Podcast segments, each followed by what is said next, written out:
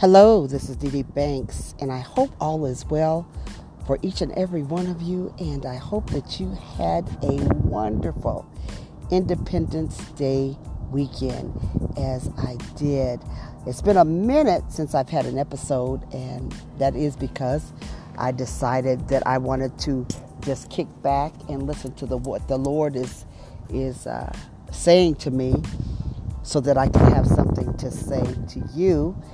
And so I put together a little oasis in my backyard. I have a, a pool. I put up a pool in my backyard and and uh, created a beautiful surrounding uh, for myself so that I could sit back and reflect on my life and meditate on God's word and what God is saying to me and pouring into my life. God has been good and I'm sure that He's been good to you.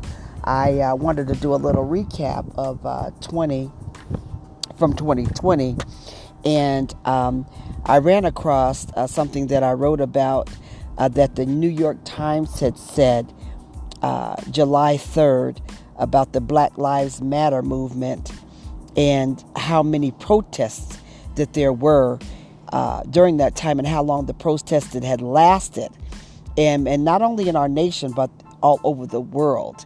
And the New York Times stated that the um, Black Lives Matter uh, might be the largest movement in history of the United States of America. And with this being said, it will take the largest movement of this nation to deal with the greatest sins of this nation, which is systemic racism that we've been trying to deal with. And, and this systemic racism uh, has been revealed uh, to us in areas of our lives, like our health care, our um, the taxes that we pay, um, uh, car insurance, health insurance, life insurance. A lot of things that we have gone through as Black people has been uh, we have been at a disadvantage over any other race, and it's important that we reflect on our Independence Day and realize how independent that we are, but we're truly not set free. And we have to work on these things, all the things that we were marching and fighting for last year. We have to continue on the march and recognize the the uh, areas in this systemic racism that we have to fight for and stand up for. Uh, one big thing that we have to deal with is the, our voting rights.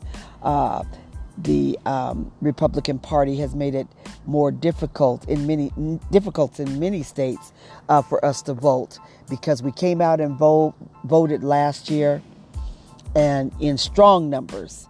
Everything we did last year was very, very, very strong. And so now we're going to have to fight even stronger to beat this challenge of people trying to keep us being able to vote.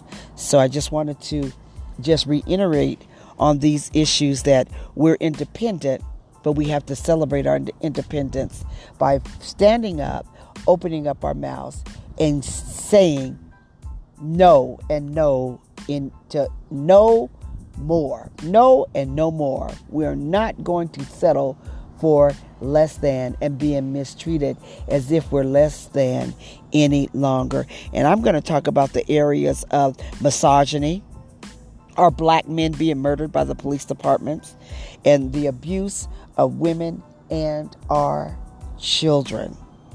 Okay, so this is something that we have to do, and God is looking for His people who want to receive and hear our responsibility to act justly and to love mercy and to walk humbly with Him and to receive our call to duty and to use our voice and our presence to speak up against the evil that is spreading amongst this land. And it is up to us to make this land better. And with this, ladies, gentlemen, kings, queens, and lurkers, I want to go back in the Bible and I want to talk about the book of Esther. So, as I go into this episode about the book of Esther and what God is saying to us today through the book of Esther, I'm going to start this episode titled as Will the Real Queens Stand Up?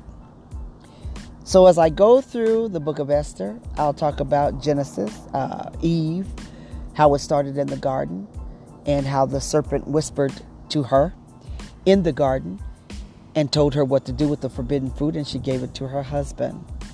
And the effects of what Eve did that led us where we are today. So, will the real queen please stand up? That's the title of this episode, episode one.